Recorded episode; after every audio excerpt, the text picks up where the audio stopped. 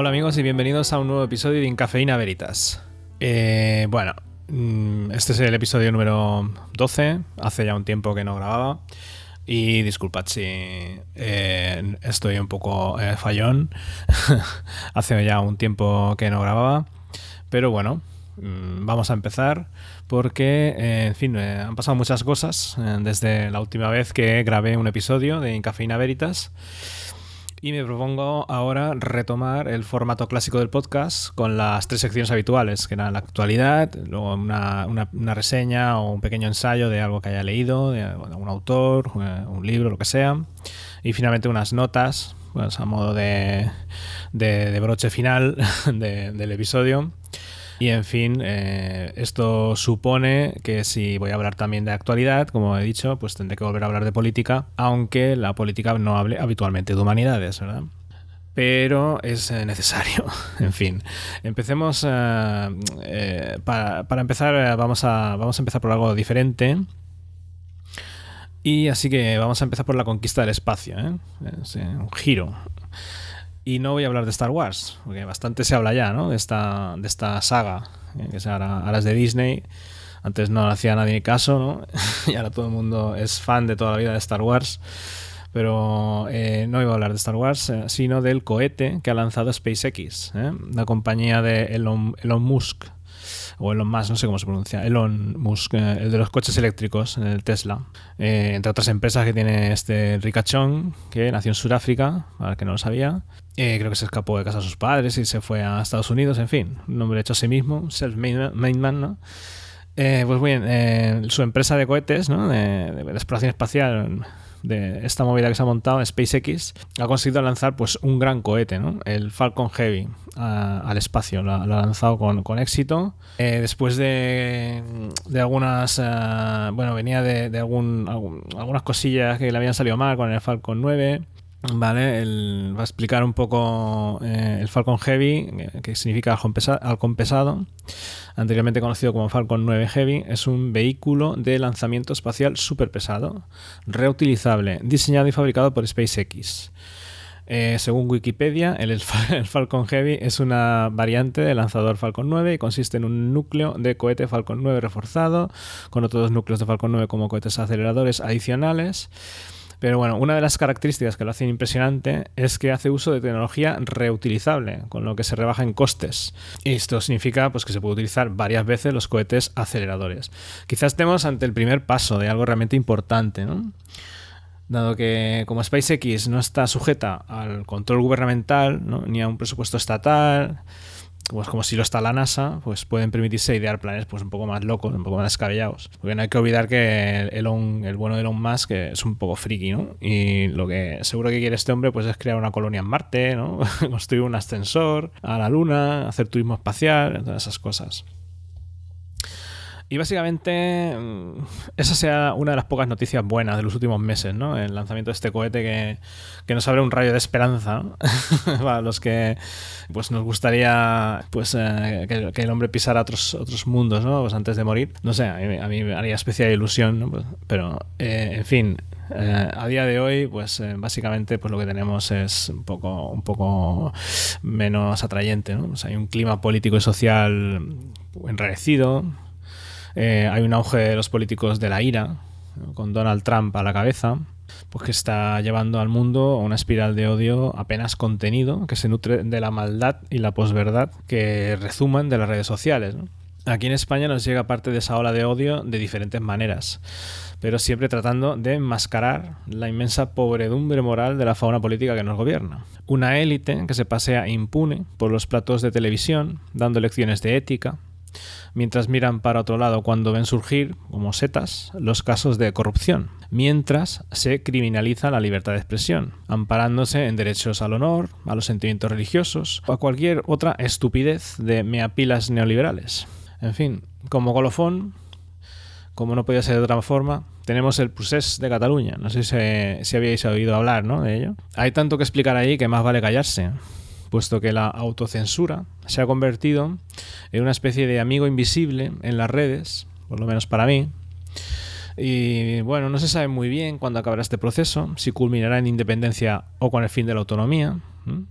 De momento sirve para que ambas derechas, la española y la catalana, ganen votos patrióticos que hacen olvidar sus corruptelas y, en fin, se aprovechan del sentimiento nacionalista de unos y otros, agitando el avispero ahí, se alimentan de la ilusión o del odio, nos van llevando de la mano hacia un callejón sin salida, mientras que por el camino se van rompiendo los lazos, las amistades y las familias. Y todo hace pronosticar un desastre sin remedio que nos perseguirá durante años, muchos años después de que esta clase política inepta y cortoplacista se haya ido por el sumidero de la historia. Felices, eso sí, ellos, de haber arañado unos cuantos votos, de haber esquivado juzgados y de haber salido, en definitiva, impunes.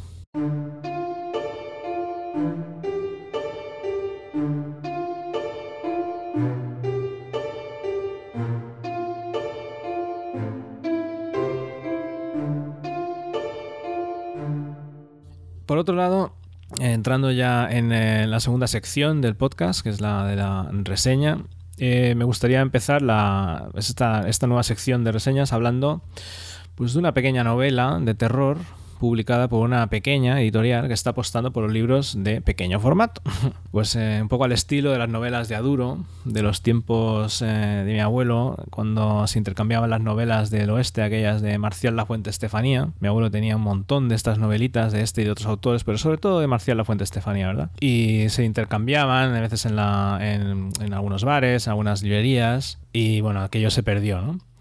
Y ahora la editorial Cerbero, junto a otras editoriales como por ejemplo Sportula, ha recogido el guante de aquellas novelas cortas y ofrece un surtido catálogo de novelas que por lo general no superan los 5 euros. Sin duda es lo que hoy en día leería mi abuelo, ¿no? Si, viviese, puesto que aunque él no lo sabía, era un lector de noveletes de estas, de género, pues ejemplar. Así pues, eh, reseñaré eh, la novela Los hijos de la araña de Juan González Mesa como digo, es un libro editado por Cerbero y es el quinto libro de la colección Tíndalos. Y se trata de una atípica historia de terror ambientada en los días posteriores a la dictadura de Ceausescu, en Rumanía, donde un agente del gobierno, un securitate, decide poner a salvo a la hija secreta de los Ceausescu, está recluida en una institución psiquiátrica. La historia nos sumerge en el opresivo mundo de Alin Sala, así es como se llama, el agente securitate nuestro héroe, siempre alerta ante posibles traidores, que ya desde el inicio de la novela, en Bucarest, eh, pues el pavo este se carga a un compañero por el mero hecho de, dudar, ¿no? Pero bueno, así se las gastaban antes eh, los agentes del gobierno. Eh, Juan González Mesa, que es el autor, nos va presentando a los personajes a medida que Alin Sala se los va encontrando en su viaje de huida hacia la frontera con Hungría. Pues es el fin que, tiene que conseguir, ¿no? Llegar hasta hasta la frontera pues para, salvarse el pellejo y también, eh, si puede, pues salvar a la hija de los Ceausescu. ¿no? Entonces se va encontrando con personajes, por ejemplo, Stigovana, que es una especie de, bueno, el típico Rambo, ¿no? Eh, Andialka la húngara, es una mujer eh, así, pues más misteriosa, mayor, que estudiosa. Eh, el soldado Marin, que es el típico soldado que obedece y sin entrechistar, ¿no? pero mm, que, también se quiere salvar el culo un poquito. y por último, la enigmática Tate eh, Ceausescu, que es la hija del dictador, ¿no? la supuesta hija del dictador, a la que hay que poner a salvo. Pero es, una, es una tipa pues muy extraña porque esconde su rostro bajo una máscara de oro, ¿no? Ese, en la portada del librito pues se, puede ver eh, la, cara de, de bajo la máscara de oro, ¿no? Es una portada bastante potente. A mí me gusta bastante, está muy bien diseñada, según mi opinión. La, historia es muy corta, así que no, no, explicaré la historia de la novela en sí, porque podría destriparla muy fácilmente. Son novelitas cortas las de estas de esta colección de Cerbero y se puede explicar muy rápido. Es básicamente una huida podría haber sido simplemente una huida, enfrentándose pues, los personajes a diferentes peligros y finalmente llegando al destino seguro. Pero no es solo eso. Juan González Mesa ha dotado a los personajes de la suficiente personalidad, aun con el escaso número de páginas para desarrollarla, como para hacer de esta novela corta algo más que un simple cuento de terror. La relación de Alin Sala con su padre y el suceso con su perro Cosca hacen que entendamos algo mejor el carácter explosivo del protagonista, que por lo general actúa como un maníaco. Hacia el final del relato, la atmósfera se torna más terrorífica, y es cuando tiene lugar un increíble desenlace. Uno se queda con las ganas de más historia, pero el mensaje que ha querido transmitir el autor, de la influencia de lo maligno sobre los líderes y los países del mundo, esto es lo maligno como metáfora de ese odio del que hablábamos al principio del podcast, es suficiente recompensa como para que valga la pena la lectura del viaje y la huida de Alinsala que nos ofrece esta novelete.